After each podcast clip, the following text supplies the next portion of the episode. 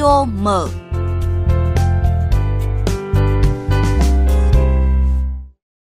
Thưa quý vị, các hoạt động giải trí đã sôi động trở lại sau hơn 2 năm gián đoạn, ngưng trệ vì đại dịch. Có những hoạt động còn gia tăng về số lượng gấp 10 lần. Các cuộc thi Hoa hậu, thi nhan sắc là một ví dụ. Một thống kê sơ bộ cho thấy là từ đầu năm đến nay thì đã có khoảng 20 cuộc thi diễn ra, từ cấp quốc gia cho đến cấp tỉnh, thành và doanh nghiệp. Và theo một thống kê khác thì ờ, từ ngày 16 tháng 7 cho đến hết năm nay, ở nước ta sẽ còn ít nhất 10 đêm chung kết nữa để tìm ra chủ nhân vương miện các cuộc thi Hoa hậu. Có những cuộc thi là thường niên, cũng có những cuộc thi thì lần đầu xuất hiện và ý tưởng tổ chức các cuộc thi thì ngày càng nhiều và quá trình tổ chức và dự thi thì cũng không hao tổn công sức như trước. Và nói thật là nhiều hoa hậu sau thời điểm được vinh danh đã không còn được nhiều người nhớ đến, à, không nhiều người hiểu vinh danh vì điều gì à, dù có giới thiệu à, xưng danh hoa hậu, hoa khôi. Nở rộ và tràn lan các cuộc thi nhan sắc dường như chỉ nhằm kinh doanh. Điều này có tác động đến xã hội như thế nào? Giải pháp nào cho câu chuyện này? Cuộc trao đổi của biên tập viên Thu Trang với nghệ sĩ, tiến sĩ mỹ học Thế Hùng sẽ đề cập rõ hơn câu chuyện này. Mời quý vị cùng nghe. Vâng, xin cảm ơn tiến sĩ mỹ học à, Thế Hùng đã tham gia chương trình. À, xin chào các bạn. À, thưa ông là đã có gần ờ, 20 cuộc thi sắc đẹp diễn ra rồi chỉ trong ờ, 6 tháng qua và ở góc độ là một người dân trước địa khi mà thưởng lãm những cái hoạt động văn hóa nghệ thuật giải trí nói chung thì ông suy nghĩ gì khi nghe con số đó? Tôi thấy buồn cười. Nó khôi hài. Mà tôi chẳng hiểu cái đơn vị nào lại có thể cho ký một cách dễ dãi cho những cuộc thi này tôi thấy nó phải sẽ hỏi lại là những công ty chủ quản cho phép tự ký quyết định này xem nó có vấn đề gì không cho nó có vấn đề kinh tế. À, sắc đẹp của người phụ nữ đó là cái sự ban phát tuyệt vời của tạo hóa của đứng tạo hóa. Nó quý vô cùng. Ngày xưa thời Hy Lạp cổ đại ấy người đẹp ấy chỉ có dành ban tặng cho gì? Cho những anh hùng thôi. Cho vua chúa thôi. Cái đẹp được tôn vinh kinh khủng.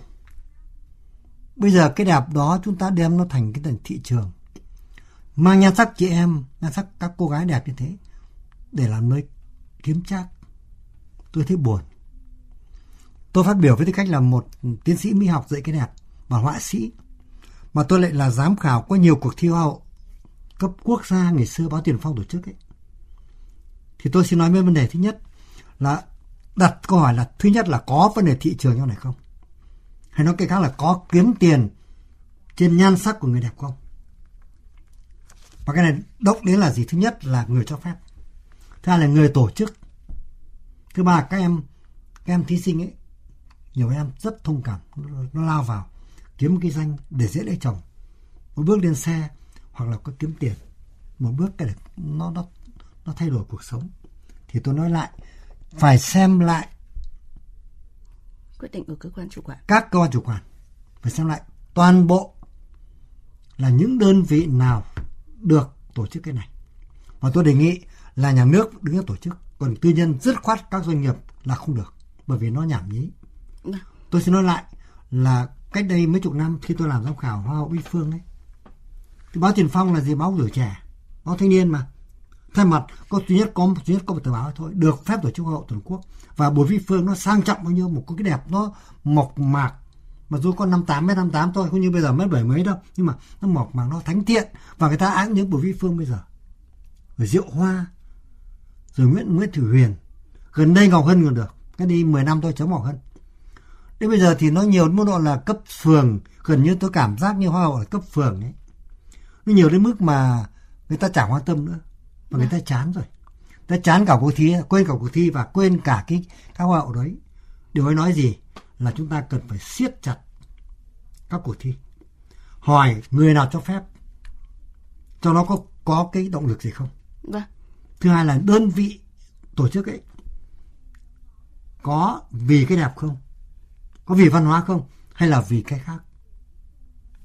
Vâng ông có nhắc tới hai cái từ mà một lát nữa thì chúng ta sẽ bàn luận thêm về cái yếu tố là kinh tế uh, yếu tố thị trường ở trong cái câu chuyện này. Thế còn là uh, một cái thông tin mà cũng nhiều người quan tâm đó là ông có cái khảo sát hay là nghiên cứu nhận định như thế nào về tác động về mặt xã hội ấy, của việc là nở rộ các cuộc thi nhan sắc?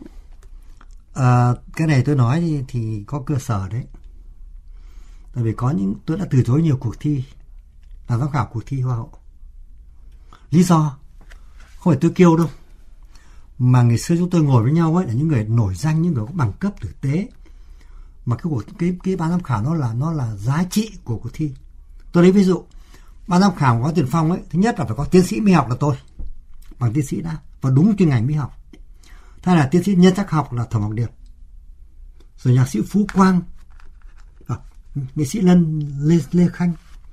Rồi à, nhà thì có thể trang mỹ hạnh bích hạnh. À, những người đó là những người mà có bằng cấp có uy tín xã hội có hiểu biết có thể thẩm mỹ được cái đẹp đó thì ban giám khảo nó sang vô cùng sư trung quốc à, Hùng, sư Trung Quốc, Phú Quang, Lê Khanh, Thẩm Hoàng Điệp.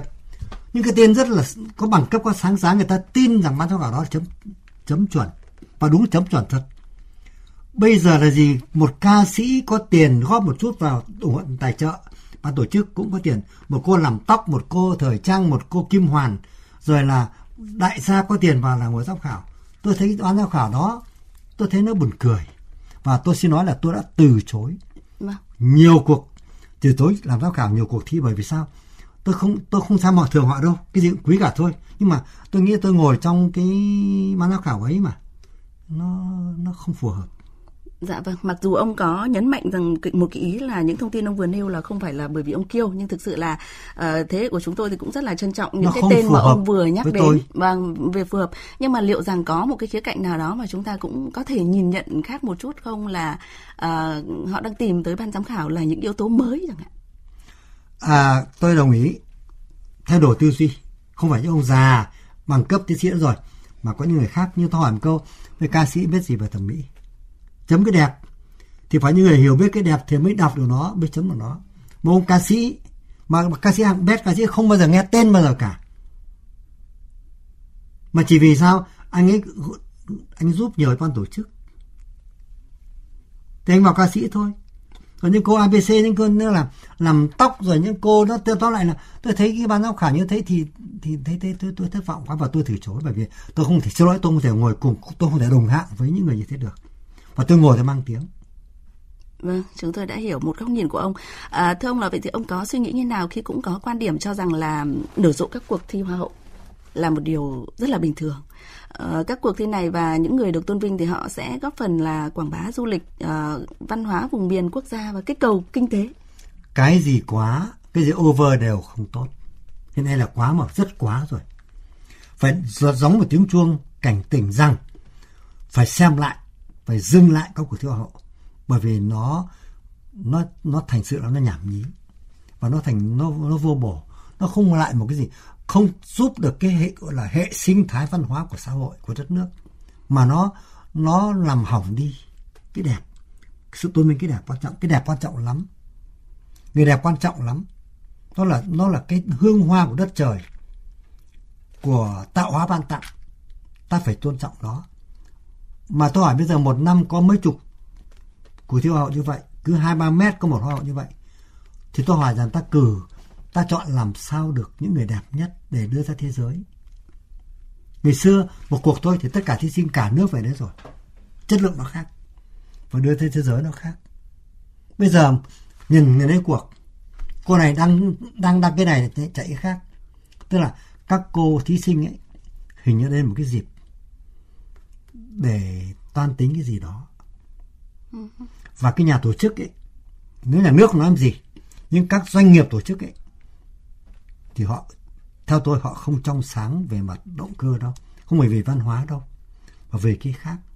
Tôi lấy ví dụ, một người nói với tôi nhé là một đơn vị ABC đứng ra xin giấy phép tổ chức của một tỉnh ABC sau đó xin tài trợ của các đơn vị ABC xong tổ chức. Giám khảo thì, giám khảo không uy tín thì làm sao mà các sĩ cao phòng có thể giả cao được, đúng mời ông Phú Quang, mời ông Thế Hùng, mời bà Thẩm Hoàng Điệp, mời ông Trung Trung Quốc thì không thể vớ vẩn được.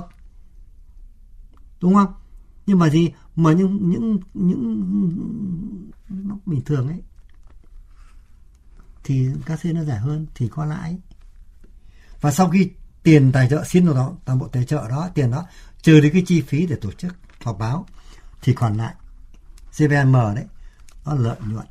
À. vậy thì muốn lợi nhuận cao là sao? Chỉ cách là gì? Mời giám khảo loại xoang ca sĩ loại xoang Nhưng có tiền. Nhưng có tiền. Và tất cả những người có tiền vẫn có thể làm giám khảo được. Ví dụ em ủng hộ chị à, một uh, chương trình em em là thời trang mà em tặng chị cả một cái các bộ váy áo thời trang này thì là anh làm giám khảo như vậy thì à, theo ông có nghĩa rằng là câu chuyện kích cầu kinh tế cho vùng miền du lịch địa phương thì ít mà là vụ lợi kinh tế thì là có thật. Tôi thì tôi nghĩ rằng là thợ gọi là thị trường, thị trường cho nó kinh tế đấy. Nó đã làm hỏng cái hệ sinh thái văn hóa, làm hỏng các cuộc thi hậu, hỏng trầm trọng rồi. Nhà nước bây giờ không siết chặt thì nó sẽ mất đi đâu cả bây giờ tôi hỏi bạn hỏi 10 người dân thì cả 10 họ không quan tâm đến họ không biết cuộc thi nào tên là gì và chẳng nhớ họ rồi cả. Nhưng ngày xưa Bùi Minh Phương thì nhớ Diệu Hoa thì nhớ Nguyễn Thị Huyền thì nhớ người này Ngọc Hân thì còn nhớ. Bây giờ nó bão hòa rồi cái gì quá không tốt mà. Bây giờ tôi thật sự tôi tôi khó chịu và tất cả những cuộc thi hoa hậu trên trên vô tuyến tôi tắt đi bởi vì tôi, tôi xem cái khác thông nó nó bổ ích hơn. Vậy thì không phải tôi mà tất cả những người khác đều nhàm chán. Anh hỏi 10 người Việt Nam hầu như họ họ bàng quan với hoa hậu để chứng tỏ rằng là nhà nước cần phải xem lại. Bởi vì hoa hậu, người ta mong đợi cuộc thi đó để chọn những nhan sắc tuyệt vời. Năm người đẹp nhất để thi hoa hậu về ứng xử tiếng anh, rồi nói năng kiến thức rất mỏng, mà thậm chí những câu rất là buồn. Tôi thấy là một một một giám khảo già đã từng tham gia nhiều cuộc thi rồi. Quốc gia đấy. Tôi tôi thất vọng, tôi buồn. Ngày xưa nó đẹp thế bây giờ còn đâu Vâng, thực sự là cũng chia sẻ với ông là ở thế hệ của chúng tôi thì cũng có nhiều cuộc thi hoa hậu mà đúng là sức hút cũng không còn nữa. Rất là nhiều khi cũng không còn háo hức như là trước kia khi mà chờ đợi xem những cuộc thi hoa hậu. Thực Bão sự là như vậy. Rồi, chán rồi. Vâng, thế nhưng mà cũng có một ý kiến như thế này Miễn là sau mỗi cuộc thi ban tổ chức hay là người mà được ừ, sướng tên ở những cái ngôi vị cao nhất thường là hoa hậu á hậu 1, á hậu 2 đúng không ừ. ạ? Thì họ có thể hiện ờ, trách nhiệm xã hội bằng những dự án vì cộng đồng còn lại thì những cái vấn đề là làm kinh tế hay là không làm kinh tế ờ, uh, quất sau đó nó không còn quan trọng. Thì ông lại nghĩ như thế nào? Tôi nghĩ cái cái tích cực thì nó ít thôi. Tiêu cực thì nhiều. Và thậm chí thậm chí những cái người đó họ mang những toan tính nó rất to chưa rất lớn hiệu hậu quả không bao nhiêu. Và tôi nói lại là có những có những đơn vị xin được giấy phép tổ chức của tỉnh này tỉnh nọ của bộ này kia. Mà tài trợ xin không được. Bán cái lại. Kéo ừ. thêm những người khác vào cổ phần. Và theo đổi giám khảo. Làm sao cho nó nhẹ như khảo giám khảo nó nó ít nổi tiếng đi để giảm bớt chi phí. Thậm chí không có nổi tiền chi phí để thuê taxi đón giám khảo từ sân bay vào khách sạn nữa thì tôi thật sự tôi thấy cũng mà tôi từ chối. Tôi không thể tham gia giám khảo một cái cuộc thi như thế được. Mà đó là cuộc thi của một tư nhân của một công ty đứng ra mà nhà nước cứ để các công ty tư nhân đứng ra tổ chức cái này ấy thì loạn hiện nay đang loạn. Hiện nay tôi nói báo động là đang loạn về thi nhan sắc. Và như vậy là làm cho hệ thống làm cho giá trị thẩm mỹ xuống trầm trọng. Vâng. Và những người đẹp không được tôn trọng nữa rồi. Mà bây giờ xem họ có ra cái gì đâu. Vâng, nếu như thẳng thắn thì ông có thể uh, chỉ mặt đặt tên những cuộc thi nào mà theo ông là thực sự là còn chất lượng. Mặc dù chúng tôi vẫn biết rằng là quan điểm thì có thể khác nhau, quan niệm về cái này khác nhau nhưng mà những người có uy tín thì bao giờ theo tiếng tôi nói vẫn là chất lượng. Nhà nước nên làm như cũ. Chỉ ủy quyền cho báo Tiền Phong. Là báo thay mặt tuổi trẻ Việt Nam. Một năm làm một lần, thậm chí hai lần thôi để lại lấy lại cái đẹp cái chất lượng như ngày xưa báo tiền phong mới xứng đáng. Mà chỉ báo tiền phong làm thôi, hoặc một cái báo nào đó uy tín mạnh nhất Việt Nam, ví dụ báo dân trí hay là báo thanh niên đấy, chỉ một hai báo thôi, nhưng mà thi một năm hai ba cuộc là cùng thôi. Thì những đơn vị đó, nó có trách nhiệm, nó là nhà nước mà. Thì nó trách nhiệm. Và nó sẽ kêu gọi được những doanh nhân, những doanh nghiệp tài trợ cho họ. Cuộc thi nó rầm rộ, nó mời giám khảo, nó xứng đáng giám khảo. Và những cô thi, những cô thí sinh nó thi ấy thì nó cũng cảm thấy rằng xứng đáng với cuộc thi này Vâng, bây giờ thì xin mời ông cùng uh, quý vị thính giả chúng ta hãy cùng uh, nghe những thông tin tổng hợp sau.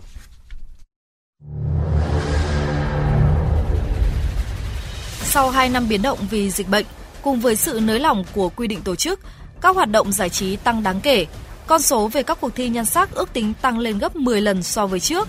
Trong đó, năm nay ghi nhận nhiều cuộc thi Hoa hậu lần đầu tiên diễn ra như Miss Grand Việt Nam, Miss Earth Việt Nam. Từ nay đến cuối năm, hàng loạt sân chơi nhan sắc trong nước còn tiếp diễn như Hoa hậu Thế giới Việt Nam ngày 12 tháng 8, Hoa hậu Biển đảo Việt Nam 22 tháng 10, Hoa hậu Việt Nam dự kiến ngày 15 tháng 12, Miss Peace Việt Nam 11 tháng 9, Miss Grand Việt Nam 25 tháng 9, Hoa hậu siêu quốc gia Việt Nam 22 tháng 10, Hoa hậu trái đất Việt Nam 30 tháng 12, vân vân. Bên cạnh những cuộc thi quy mô lớn tầm quốc gia, nhiều sự kiện do các đơn vị hội ngành, các công ty giải trí thực hiện như Hoa hậu du lịch Việt Nam toàn cầu, Hoa hậu doanh nhân Hoàn Vũ, Hoa hậu doanh nhân toàn cầu, Hoa hậu quý bà Việt Nam toàn cầu. Nhiều chuyên gia cho rằng, sở dĩ năm nay số lượng đấu trường nhan sắc bùng nổ là nhờ những thay đổi từ Nghị định số 144 có hiệu lực từ tháng 2 năm 2021. Trước đây, việc cấp phép do Cục Nghệ thuật biểu diễn thuộc Bộ Văn hóa Thể thao và Du lịch thực hiện. Từ sau Nghị định 144, các đơn vị tổ chức chỉ cần thông qua Ủy ban Nhân dân cấp tỉnh nơi tổ chức sự kiện là đã có thể tổ chức thi sắc đẹp. Cấp phép dễ dàng, đấu trường nhan sắc tràn lan là không khó hiểu.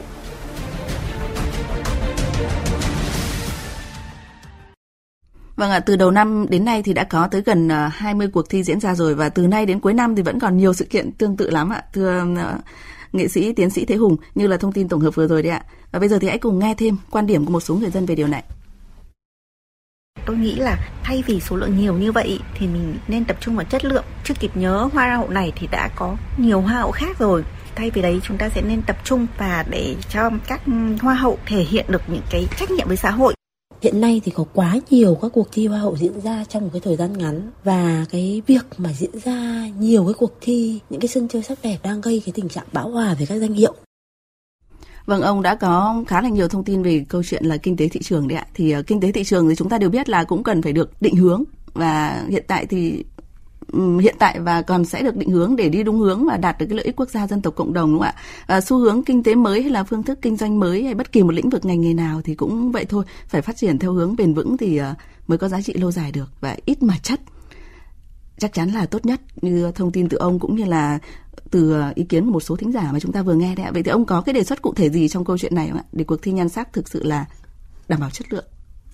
À, ý kiến của tôi như thế này. Thứ nhất là nhà nước ấy, phải xem lại quy chế chặt chẽ để cấp phép mà chỉ cấp phép nhà nước thôi theo tôi cấp phép cái báo như báo tiền phong ấy không cho doanh nghiệp làm không cho các tỉnh các tỉnh không thể không được phép lan tràn chính là các tỉnh. Sở văn hóa là cho xong là xong thôi thông tin là xong thôi. Bên nhà nước quản lý cái này. Và chỉ sao cho báo nào làm và một năm chỉ cho ba bốn cuộc là cùng thôi. Vâng. thì nó chất lượng mà đấy là lòng tin của người của công chúng. Và chất lượng thí sinh tốt. Để cô ta chọn người đẹp nhất ra thế giới mà. Vâng ạ, tiếng Anh đấy chứ, còn ứng xử đấy chứ, non chạt, chẳng biết nói gì.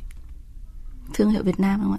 Đấy, nên Việt Việt Nam chúng ta hiện nay là, là xuống cấp là vì chúng ta chọn một năm bao nhiêu hoa hậu thì còn gì nhờ hoặc là còn làm gì chất lượng nữa. Cho nên là thứ nhất phải quản lý nhà nước là chế tài cẩn thận là chỉ cấp phép ít thôi và giao cho các báo là hoặc là thế thôi chứ không cho các doanh nghiệp làm. Thứ hai là phải nhà nước phải kiểm tra chặt chẽ thành phần ban giám khảo. Như người có uy tín, có hiểu biết về cái đẹp, chống đẹp mà phải là họa sĩ, phải là thẩm mỹ, phải là nhân chắc học, là nghệ sĩ nổi tiếng thầm với cái đẹp đó. những người có hiểu biết thì mới chấm được. Không biết gì ngồi làm gì. Ca sĩ thì ngồi đây làm gì? Danh hài ngồi đây làm gì? Không ạ? Danh hài thì diễn hài chứ làm sao làm giám khảo được? Ca sĩ hát mà ca sĩ nổi tiếng không khác.